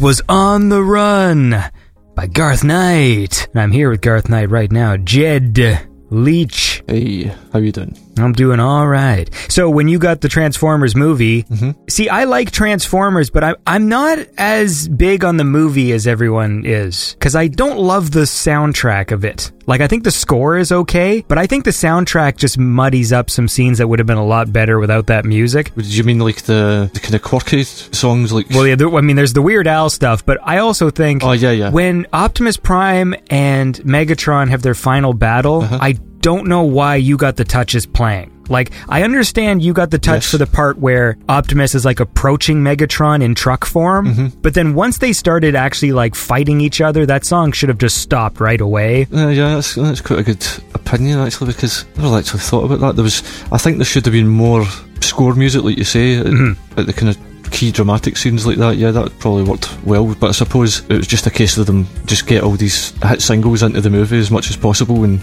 get all the Stan Bush songs in there. if, they've got a, they've got a five minute gap there, like just put it in there again. It's so weird. Like it just it doesn't fit. Like when I watch certain scenes in that film, I just feel like, why is this? It's like you got the touch, and he's like, I'll rip out your optics, and like, but you got the touch is still playing. Yeah, t- opposing vibes, two opposing vibes. It does do score music for the scene where Optimus dies, and then that works. which is amazing. The score music is astounding. Yeah, I love how uh, they just really overemphasize his death. Like that's my favorite part. Like he fucking dies, his voice stops, and then his eyes shut off, and then his whole body turns gray. like it's Yeah. like, it just keeps Oh, going. it's horrible. I remember seeing that as it, must have been about ten or eleven. I was so upset. In hindsight, the thing that was also upsetting was they never replaced him with anyone better. That's the problem. Like Rodimus Prime was no fucking replacement for Optimus. no, no, you're right there actually. But do you know what? I, I learned this, and this is to do with internet again and YouTube comments and things. Never realised that the, in the movie the reason for killing everybody off in it was just so they could release the new line of Transformers. Yeah. it's awesome, right? Because in the show, it's amazing how, you know, you've got two seasons of like 80 episodes, because like each season has like 60 episodes in it, of them shooting at each other all the time and never getting hit. Yes. and uh, and then all of a sudden the movie starts and like Megatron just like shoots a whole bunch of Transformers like with one shot and they're just dead. Yes. and it's like okay, like I guess. I love the movie, man. It's just uh, the series is brilliant. It's great, but the the movie's kind of it for me. What I don't like is what they've done with the the Michael Bay versions. Is just oh, I sit there and I think, okay, what would I do honestly? Like, I think I would have had the Transformers, even though in the actual context of the cartoon, mm-hmm. they do take place in the 2000s, right? In the future. yeah. But they're all driving around in 80s vehicles. Like, I think I would have just made Transformers the movie, I would have given it like a retro mm-hmm. style, like, because I would have kept the vehicles the same. Oh yeah. So I would have done whatever I had to do to make the vehicles be the same as in the cartoon. Uh-huh. And the Michael Bay movies are just way too busy and they don't focus enough on the Transformers. Like I love the cartoon and there's like one uh-huh. person. There's like there's the dad and then there's the son and then the rest of them are uh-huh. all robots. And then you watch the That's right. They're like all 2 hours and like 40 minutes long and like uh-huh. Two hours of that is like wacky human characters fucking bouncing around. Oh, yeah. And I'm like, who gives a fuck about these people? Like, I don't care. Like, I'm here for the robots, and like, It was on a few weeks ago over here on cable TV, and I thought, right, I'm going to sit down and I'm going to give it a chance, and I'm going to see is this actually any good or not. And this was like years after seeing it before, and mm-hmm. I got about 45 minutes into it, and I was just thought, this is so bad.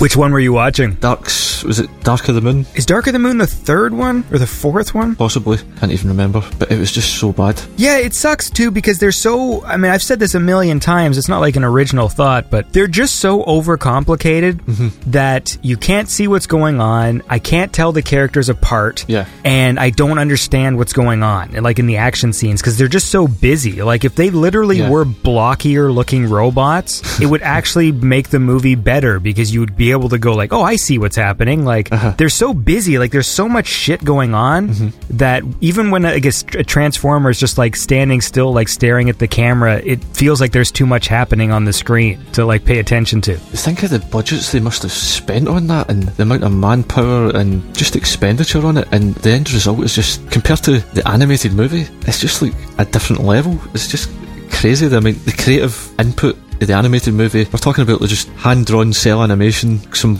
cool voice actors, great uh, composers for the score, and some cool songs versus the multi million dollar budget of the, the Michael Bay versions, and it's just crazy the end results. Yeah, it's it's disappointing because like my personal take on it would just be the movies don't have to be as big first of all. Like they're just so big all the time. Yeah. But like Yeah. there's no I don't care about anything that's happening. So it's like it doesn't matter if you blow up a building if like you don't give a shit about the characters or what's going on. Yes. Especially when I watched like the first film and everyone kind of was it was mixed but people were ge- generally like happy about it, but I still wasn't. I was like that movie gave me a headache.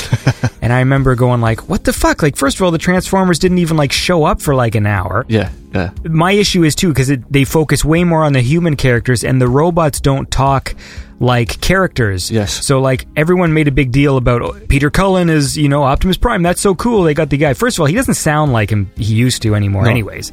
No, it doesn't. And also, he just was like a quote machine. Mm-hmm. So it's not like he was a character. He would just walk around and be like, "One shall stand," and like, and everyone's like, like the nerds are happy because he said the line from the cartoon. But like, no, no, Oh, like yeah, I, I I, want him to talk like a character involved in the story. Yes, because when they'd done the animated movie, they'd done it as more or less separate from the series because it didn't really follow in in any particular story arc from the series. They were just trying to make essentially a hyped up feature length version of the series with all the char- same characters, and they just kind of souped it, ramped everything up with the, the quality of the actors and the voice actors, with Leonard Nimoy and Orson Welles and all that kind of crazy shit happening. But with the Michael Bay ones, it's just like they've probably had about 60 people involved in the creative team with all these silly wee ideas, and they thought, oh, let's have him say this, that will sound cool. Let's have him say this at that point, that will sound cool, that will satisfy the fans. And I can picture them all sitting in their wee meeting room, just coming up with all these mm. silly ideas. it's probably just me thinking about that, but Well, I no, swear like, did you probably- did you see the second one with the Constructicons? No, I didn't. No, I didn't see that. Dude. there's a scene where the Constructicon like comes together and it's just this giant cobbled nonsense machine that has a scrotum. Like that, and it's a joke because he's a construction machine. So he's got two wrecking balls oh, All right. that fall down and make a fucking bag. And like it's a joke, sort of like a comic moment where like the camera pans up and you see the thing has like these big balls. Like it's fucking terrible. Like it's terrible. But I'll tell you what's cool: some fucking Garth Knight, and we're gonna listen to some more right now. And speaking of Transformers, this is a song that you did in 2016, another Transformers reference one. This is the Legend of Unicron by Garth Knight. I wrote Legend of Unicron, uh-huh. and then my stupid spell correct changed it to unicorn. Yes, yeah.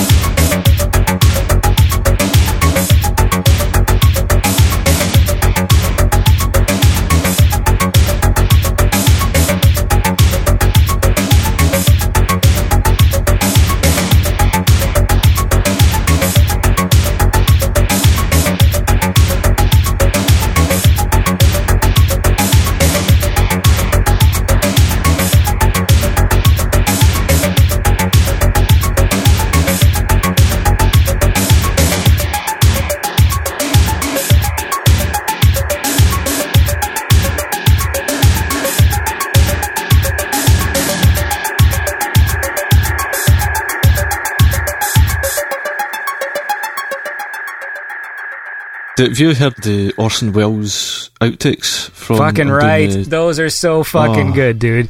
I love. that, that should go down in the annals of history as the greatest outtakes ever. Fucking Orson Welles, there's two videos that are amazing, right? One is the frozen peas, Mm-hmm. fuck, where he's going off about the frozen peas and how the language is wrong. oh, I love that one. And the other one that I love is him drunk oh yeah. on the set of that Paul Masson wine. I think that's the one that I've heard. It was just an audio only thing. Oh no, there's a video one where like you see him wasted Oh, right. and like Oh, right. he's, he's on set. And uh, Oh, cool. and he's just like, "There's a French champagne, my Paul Masson." It's so fucking good. it's so good. And, like the other actors around him, like are being super professional, and he's clearly just Yes. fucking drunk. Like it's it's so awesome. Oh, I love that. Ah, the French champagne has always been celebrated for its excellence. There is a California champagne by Paul Masson, inspired by that same French excellence. It's fermented in the bottle, and like the best French champagne, it's vintage dated. So Paul Masson I went to film school and we had a teacher who was trying to teach us, you know, like uh, film history and stuff. I always got a kick out of just bringing up terrible movies just because it made me smile. Like, you know, when he's talking about like Citizen Kane and like I would find any excuse to talk about Mortal Kombat Annihilation because that, that movie has should never be mentioned like in life, let alone like in film class. So like I, so I'll always bring it up because it's such a terrible film. In that class, everybody got a kick out of because he was always talking about how great uh, you know Orson Welles and Citizen Kane was, and then just like you know he was like the he was the voice of fucking Unicron and Transformers, right? And the, the teacher had never never even heard of it and didn't even understand what he was talking about, and it was just such a funny thing to bring up. That's the thing about that. It's like in nowadays, the I think they just had the less studio interference. Had a bit more freedom to say, let's try and get Orson Welles, and then they end up getting him. He agrees to it. Then they end up getting Leonard Nimoy, all these other cool character actors as well. Although I will say this, man, I think the cartoon. I like the voices better in the show. Oh, in the series, That's my personal thing. I, I, I, I like all those classic voice actors who like mm-hmm. like Frank Welker and shit who does oh, like Oh, yeah. you know like a thousand voices because I felt with the celebrity voices that they do in the movies, there's something about their performances that are just slightly different than the way the voices sound in the cartoon. I mean, I get that they're playing different characters, and eventually they got replaced anyways, right? Because like Uh-huh. That's right, yeah. Robert Stack only plays. Oh fuck, what does he play again? Who's the? God damn it, the one who you think is going to replace Optimus, but then uh, Rodimus. Rodimus ends up doing it, but there's the other one that's clearly like Oh, uh, Ultra Magnus. Ultra Magnus. That's right, yeah. Yeah. So it's like Robert Stack is Ultra Magnus, and then when the show started Uh-huh. in season three, all the voices were just regular cartoon Mm-hmm. character actors again. Like that's the problem with the new movies. It's like it's who cares who does the voice You because know. it's like they're not saying anything cool, and they just like I don't know. There's just something distinct about the show. Like when you watch the show and the characters, they stand out, and some of them are shitty. Like season three introduced shitty care. I guess Mm-hmm. well they kind of introduced them in the movie, like Blur and who, that one that rhymes all the time. There's that, Oh. that little pink one that speaks in rhyme. They t- I think they were trying too hard to make them original. That happened a lot with like cartoons I liked as a kid because I love 80s cartoons. I'm like Real Ghostbusters is like one of my favorite things ever and Oh yeah, cool. There was always some sort of shitty like stuff for the kids and I feel like Slimer in the Real Ghostbusters, you know, the other characters are funny and then there's like Slimer and he talks like like this fucking baby voice and you know, he's annoying. Oh yeah, that's right. Yeah. And the same with Transformers like when they introduced fucking Wheelie, that's it. Fucking Wheelie and uh, Blur. Really? Yeah, that's right. Because then Blur kept. He's doing that thing where he's meant to sound like he's talking really fast, but it's really just gibberish. Was that not Scatman John? I wish it was Scatman John. I'm almost certain that was Scatman John. Do you, do you know Scatman John? There's no way Scatman John is fucking Blur. I'm sure that was Scatman John. Hold on. No fucking way. no, no, no. Like, if he was scatting, that would be one thing. Okay, we're going Internet Movie Database. This is the uh, research portion of the show. I want to get the cartoon. The movie. There we go. 1986. Okay, here we go. Okay, Scatman John. Let's find him here. Scatman Crothers is the voice of Jazz. Jazz is like uh, one who he talks all cool. That's right. That's the guy from The Shining, I think. Yes, yeah. He's the one with the shining who gets a the old axe in the back. That's right, yeah. Spoiler alert to anyone who hasn't seen The Shining. Blur is the one who's like, but then if we don't, then we do, and then if we don't, then we do. Like, and it's That's right, yeah. he's supposed to be fast talking, but it's just gibberish. Like they should have just got a regular person and just sped their voice up. anyway, that's. We're tackling the big uh, important topics today. The big issues. Here, let's listen to another track. This was um, one from 2016. This is a track called Proteus by Garth Knight.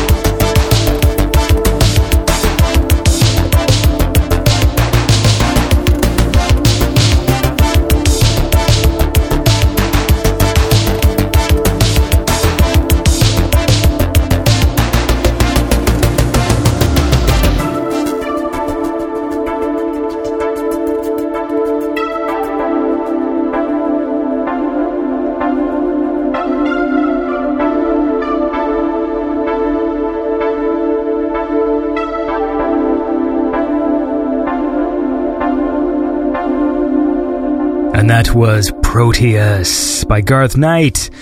And I'm here with Garth Knight right now talking about Transformers. You know what I was going to say? Yep. We were talking about we're getting deeply involved in the production issues there. What annoys me these days about the, the whole internet community and the Michael Bay movies and uh, what I don't want to happen is like people thinking the Transformers is the Michael Bay movies, the next like generation of kids. You know, I want people to remember that the Transformers was started in the 80s, you know. Well, I've been trying to show my son some of the old shows. I mean, I put Ghostbusters Mm-hmm. on all the time, and I love Transformers.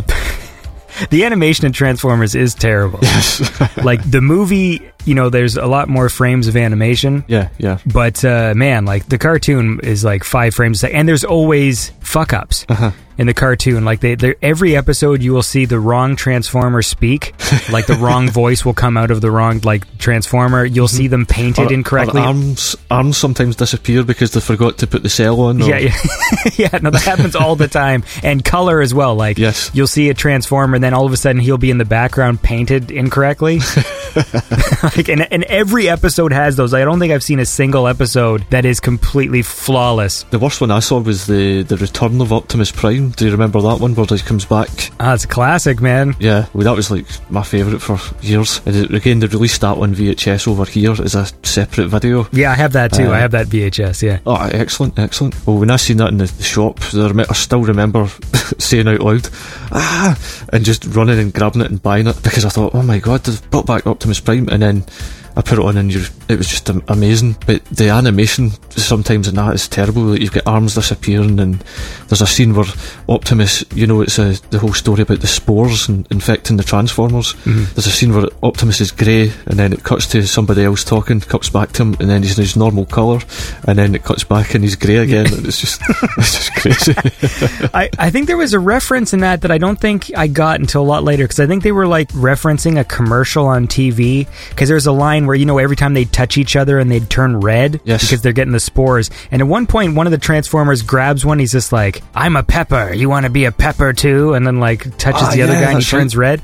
And I remember going like what the fuck is that? Like that's a weird line. And I think that's a reference to like a, an 80s commercial for something. Ah, right, I see.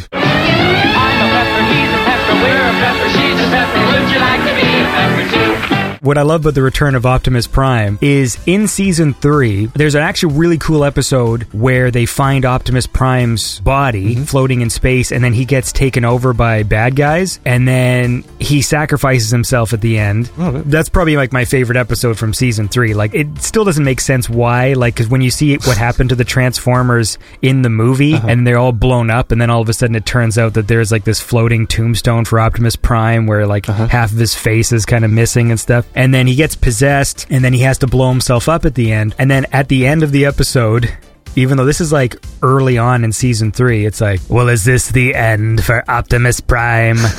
Find out next time in the return of Optimus Prime.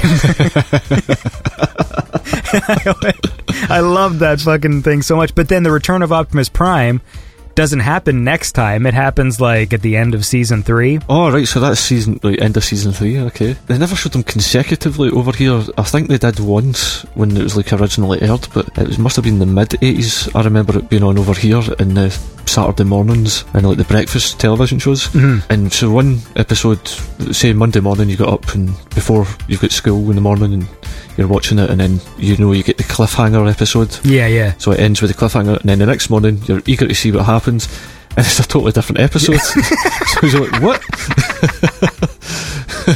you know, and then sometimes they would be consecutive. It's like they did the same way uh, over here with Quantum Leap. Remember Quantum Leap? Oh yeah. Some of those episodes would be like, you know, he leaps at the end of the episode, and then that sets up the next episode. Right. But when they wouldn't show it consecutively, it means it's all jumbled up. Man, when I think about Quantum Leap, Oh. how has that concept not been revisited? It's a great concept. You know somebody is in an office in LA right now just outlining the next series. You, you know they're doing that probably. I'm surprised it's taken this long. Quantum Leap has.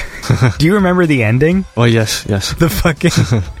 just at the final, just the weirdest episode, and then just cuts to black, and just Sam never made it home. like just I know, I know.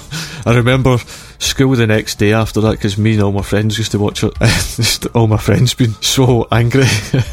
I was the only one that was okay with it. I was kind of satisfied with the ending. it was such a strange episode, but I just loved. Sometimes there's just these periods of time where like people make very strange decisions. I mean, nowadays I feel like there's so much riding on like the continuity of a series or the storyline of a show that even when shows get canceled, Uh-huh. they still find a way to like maybe rewrite the final. You know, like they got canceled in their Yeah. second season, but they had enough time to like Yeah. make the second season feel like a finale. And I love like in the 80s just so much disregard for the show that's been on for like 5 seasons and then just like, yeah, we're going to cancel it. Just th- throw up a fucking black screen with white writing that just says he never made it home. Like not only did they do not only did they tag on a sentence, but they made it depressing. Like they could have just said and then he went home. Right? Like why did Yes. they choose to say that he didn't go home? Like it's I know, I know. I, I remember, you know, the the actor that plays uh, Sam in it, Scott Bakula. I remember reading Hmm. the interview with him. I think it was Fangoria or Starburst or one of those magazines, and it was about couple of months after it was cancelled. Oh my god, it sounded so. Although it was just text, you could you could feel the disappointment come through in the pages Hmm. from him. It was so sad because it was just like the rug was literally pulled from under his feet. He was told it was cancelled. it seemed like it was like a last minute cancellation. It's like, what a. The decision. I, I will never understand that decision to do the black screen with the depressing ending. They could have put any sentence there, man. They could have done anything. Like, You you would think normally you would have thought they would have just made him get home, and that would have been it. That would have been the straightforward ending. well, I think that that's what would happen now. Like, if I was doing that show now, and then all of a sudden they say we're canceled, because that episode was already weird, anyways. It all, it felt Yeah. like all these religious undertones and stuff. That's right. And then you could have just filmed one shot of him mm-hmm. walking into the light or something. You know what I mean? And just Yeah. like he Yeah. he did his final leap, and now he's fucking leaping to heaven or whatever. You know, like whatever. like I don't care.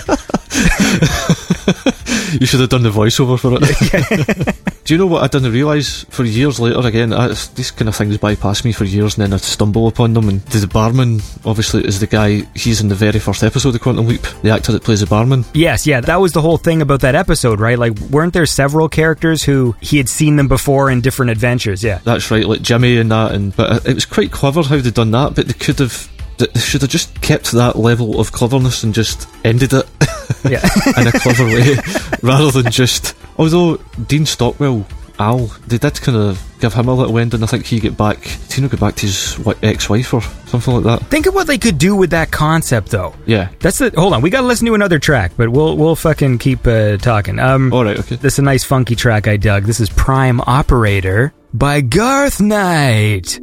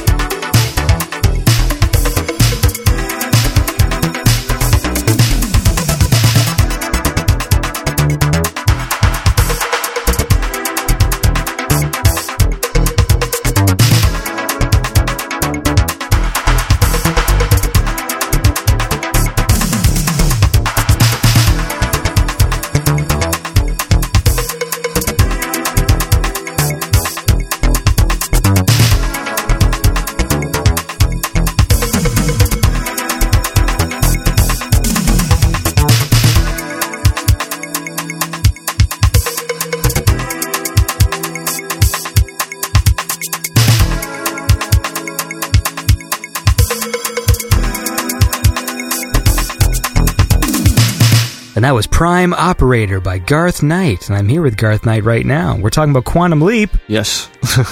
When I went back and watched Quantum Leap, because I watched it when I was young, and then when TV shows started coming out on DVD before Netflix, I was buying lots of old like DVD box sets of shows. Uh-huh. Oh, yeah. And I remember thinking, as much as I like the concept of Quantum Leap, I found the first season really boring. Like when I went to revisit it, Yes. and I thought it got cooler when they started introducing the kind of science fiction elements of like other people leaping too. The Evil Leaper. Yeah, that was amazing. That I know what you mean about the first series. It was, I- although I, I love the first episode with the pilot episode. I think that's absolutely amazing, especially when he, you know he gets to call his dad when he's at the baseball match. I thought that was really quite moving actually, and I think the concept that's definitely like really original. But I think if they ever do a remake or a, a reboot of it as a series, if they don't get the actor right, it's just going to fail, no matter how good the script is. I don't think. Yeah, yeah, yeah. Because Dean Stockwell and Scott Bakula, those actors were just they just made the entire thing work. I think. And also that concept, like th- they could have gone because they didn't really exploit the full like science fiction potential. Yes, yes. there's this future rate where they like they fucking sent people into different people's bodies. Like Uh-huh. there's so much fucking cool stuff that they could have done, and it was pretty much just like you know this this drama every week. That's right. You could do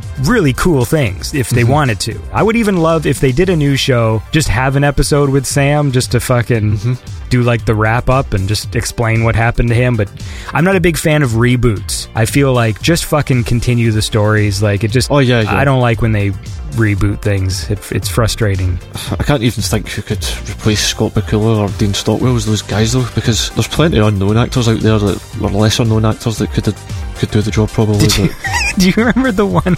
Speaking of politically correct, do you remember the one where he leapt into a guy with Down syndrome? yes, yes. Because that is the scene where he realizes. was that not the Jimmy one? I think so. Yeah, yeah, yeah. Yeah, yeah. It's amazing. Yes. You know, like in every episode when he looks at himself in the mirror and sees who he is Uh-huh, in that fucking scene. Just when you just see it now and go like, well, they wouldn't be able to put that on TV now because like No, when his, his dad's just like, and remember, don't let anyone call you a retard. And then, or the mirror closes and you see him standing in front of like he says, "I'm a retard," and then the thing closes and there's like a guy with Down syndrome and you're just like, oh Does my gosh, like it's Does he actually say that? yes, he does. Oh my god. you know, there's just certain things that sort of date, uh, Yes. date stuff, and when you the second you see it, it, it's so wrong. You know, The ones that I used to hate was when they they done the first ever one where he leapt into a woman's body, remember? And then that was like a big deal, and everybody was like, "Oh, yeah, yeah, yeah, did you see Quantum Leap? Who leapt into a woman's body?" And it was funny and that. But then he'd done it again and again and again. Yeah. Like right, okay, stop doing that idea. You've done it before. we get it. He likes to dress up in dresses. I I understand. just don't want to see Scott Bakula with makeup and a dress on him. Son. I seen him in NCIS the other night. Actually, still doing his thing. yeah, no, he's still around. They could still fucking wrap him up. They could, they could. Jimmy, if Mr. Samuels asks, you're not retarded. You're just slow. Okay? Frank, your breakfast's ready? Hurry up.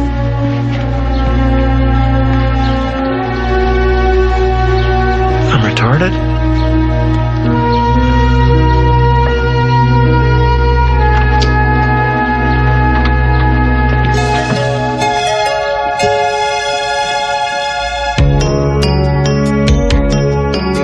I don't watch television through the week at all. When I get in from work, which is about six or seven in the evening, my wife will watch a bit of television and I'll just go upstairs and that's it. The only time I watch television is late on a Friday night or a Saturday night, and even then it's a, a DVD or a, a Blu-ray or something like that. I need focus. So, you know, I've got kids, not to be a dick, but I just, I can't watch things unless I can focus. Like if it's something that I really want to see. You're not being a dick. I'm exactly the same. So when there's people running around and noise going on, so basically the only time I can actually like sit and focus on a TV show is anytime after like midnight. Yes, I, I know that. Yeah. But then that also has to be that's my video game time. That's all, because I Ah. mean because I need to focus. If I'm really getting into a game, I like to be able to sit down for more than five minutes without needing to get somebody something or whatever. Right. So yes. so yes. everything has to be compressed into that time. Uh-huh. So sometimes I don't even I can't even make a decision on what to watch when I finally get the time to because there's so much Ah, yeah. on my plate. There's all these movies that people have told me are really great. Mm-hmm. So I end up just watching a lot of just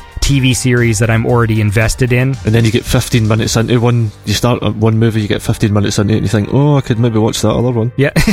well, that, that's the problem with Netflix because it's so easy Yeah. to shut them off that like there are times where I'll start a film and just be like, ah, but it'd be so easy to just switch right now, like just because Yes. you have that choice.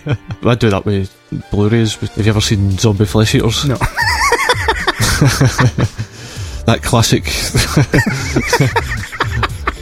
It's- one of these 80s horror movies that was banned over here for years. Blood and Guts, kind of Italian horror movie. It was really good actually, as far as those movies go. But I was I had that, and I had about five other ones I'd ordered, and I was thinking, oh, what one day I watch? And so I know that feeling. But I think it's worse with the Netflix things because you're literally just a couple of button pushes, and then that's you changing the, the, the film. No, I know. I do it all the time. I mean, th- there's things I, I don't mind pausing, but I don't really like to pause things. So, eh, but then when it's so easy, like if I'm watching like a comedy special, like I don't mind. I can pause it and No. come back to it, like it's jokes. But uh, I really want to get into movies, and you know, there's only that that period of time. That's why I watch more shows now because at least it's an hour, you know, or it's like 42 minutes. So if I'm watching like Better Call Saul or something, it's like I can just watch 40 minutes show and I know what you mean. You don't want to be sitting watching, um, for example, Blade Runner or something like that, and have to explain every scene to whoever's there at the time and constantly be distracted from it. Yeah, what I'm looking forward to right now, because my son is young, like he's six, because all of my favorite movies are all rated R. All right. Right? They're all restricted films, or PEGI uh-huh. 18, or whatever it is in PEGI the 18. UK. Yeah. I'm used to that with the video games. Ah, right, Whenever. I see a video game advertisement and it's a British one, it's a PEGI 18. Because normally I would always have DVDs in the machine or movies in the machine going. But now it's always like kids' TV and like these terrible shows because I can't just put in Terminator and press play and everyone's happy that that's on the TV because my son's going to walk in and see some dude like blowing away 30 police officers or something. So I have to wait till he's, I feel like at least 10. And then I'm going to start bringing out the fucking, all right, we're going to sit down and watch Aliens now. And Yeah.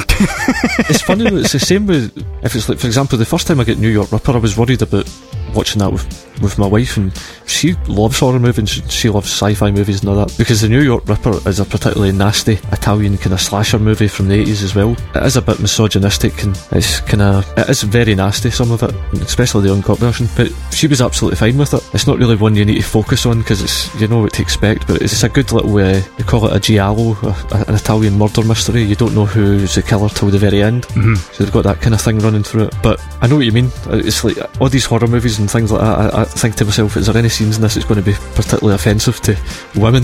and you don't want to be second guessing. I mean, like, because I'm not really a huge like horror film guy, but definitely a lot of my favorite movies are restricted because they have some crazy, you know, like my like I love like Scarface and Oh, yeah. you know Terminator and Alien and stuff, and you know it's like they're not crazy violent all the time, but then there's always like one scene where someone's getting a chainsaw in the head, and then it's like okay, oh well, yeah, Terminator's pretty violent. Yeah, yeah, Terminator's awesome, yeah, oh, it's- or RoboCop, right? Like that's another one.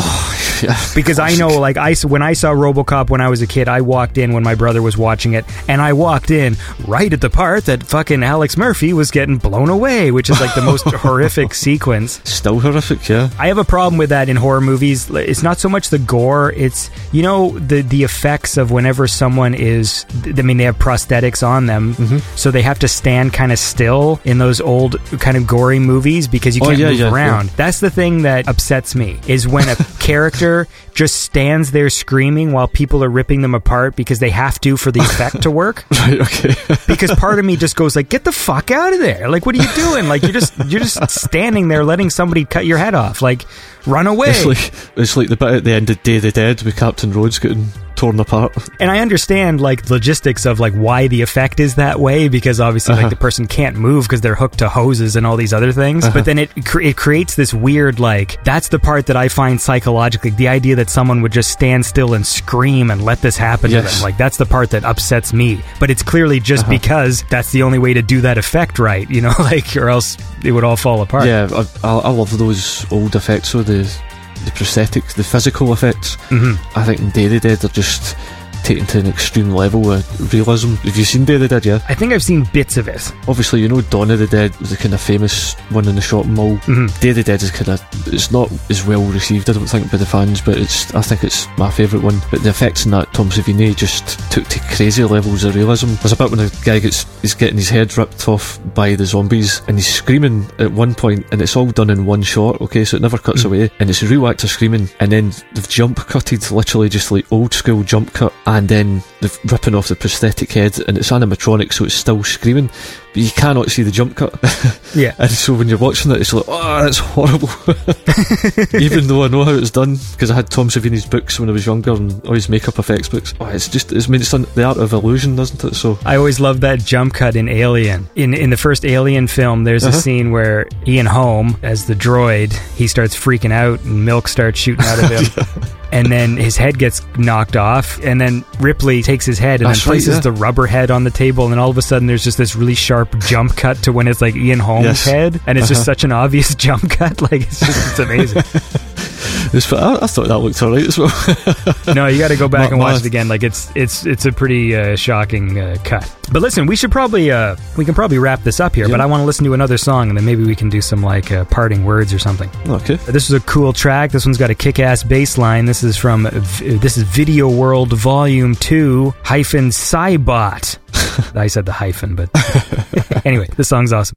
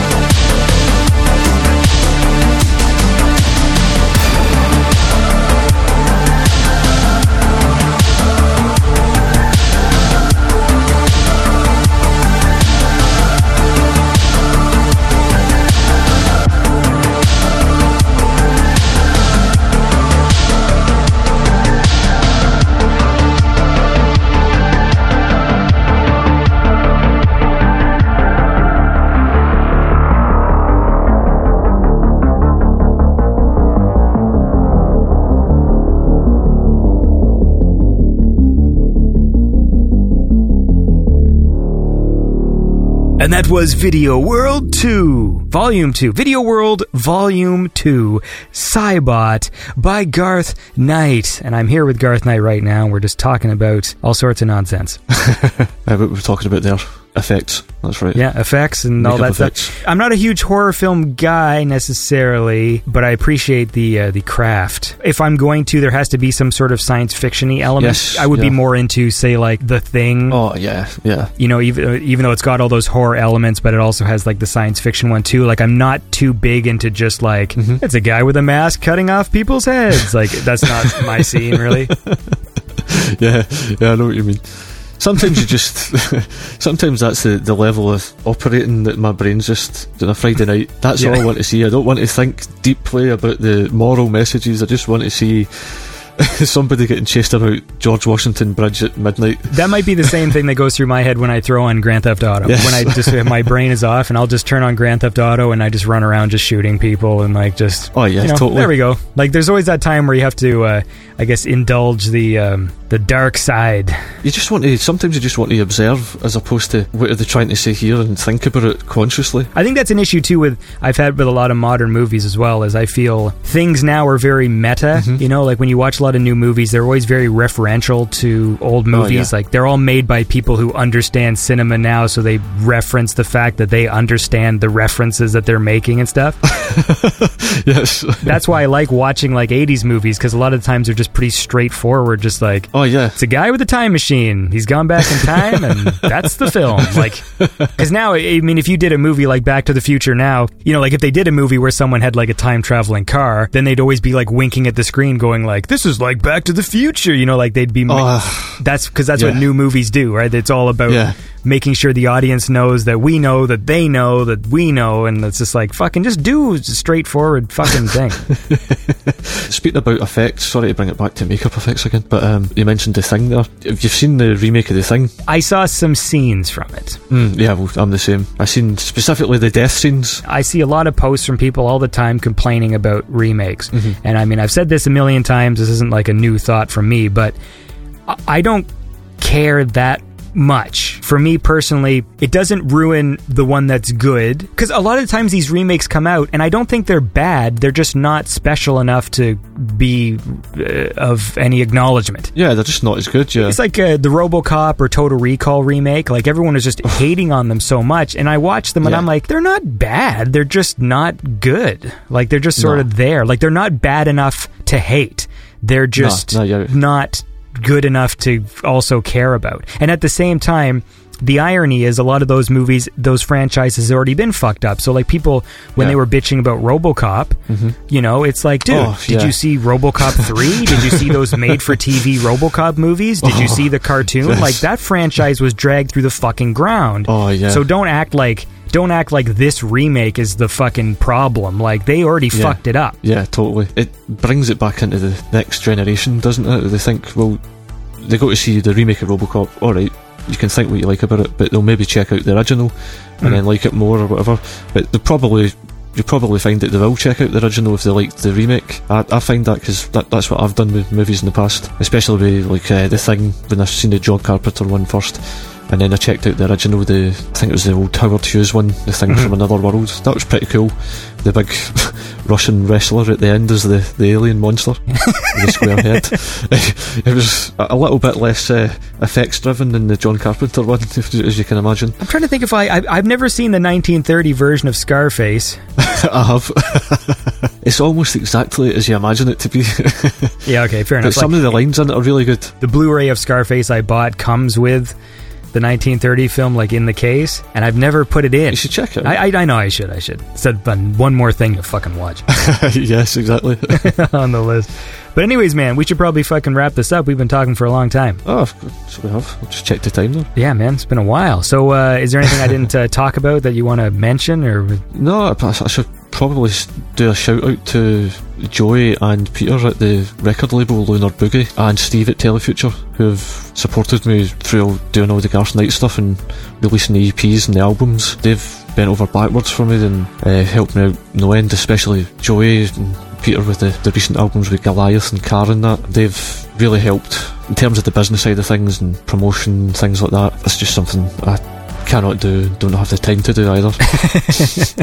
don't have the expertise. I'm the same way, man. I uh, I do not have a business brain, but I did print up some Beyond Synth business cards. I just don't know what to do with them. Ah. That's that's that's how far as I've gotten, like business wise. It's like I've got cards, and they're just sitting there.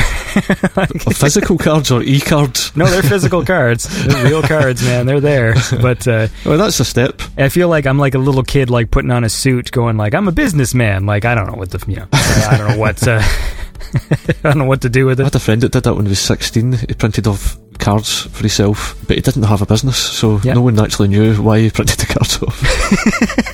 he just had his mobile phone number, his cell phone number on a card with his name on it, and that was it. so there you go. well, it is an awesome thing to do. Well, anyways, man, you have a you have a lovely day. It was nice meeting you. yeah, yes, thanks very much for, for the interview, Andy. It's uh, really nice speaking to you. Keep making cool music. I will do, man. I will do. So yeah, man. Well, you have a fucking uh, lovely day, and uh, fucking uh, yeah, it was good talking to you. Okay, well, all the best to you, Andy, and thanks so much for the interview. Nice speaking to you. And that was Garth Knight. I want to thank you all for listening, y'all. I want to thank y'all uh, for listening to Beyond Synth and tune in next time where my guest will be someone. It's exciting stuff. Anyways, uh, have a good weekend, everybody, and uh, do good things. And tune in next time to Beyond Synth, the best synthwave chat show there is. Coming fast, breaking all the rules beyond on fire. Retro, we the metro. This is essential. We can't let you run away. Beyond step, the film each stay.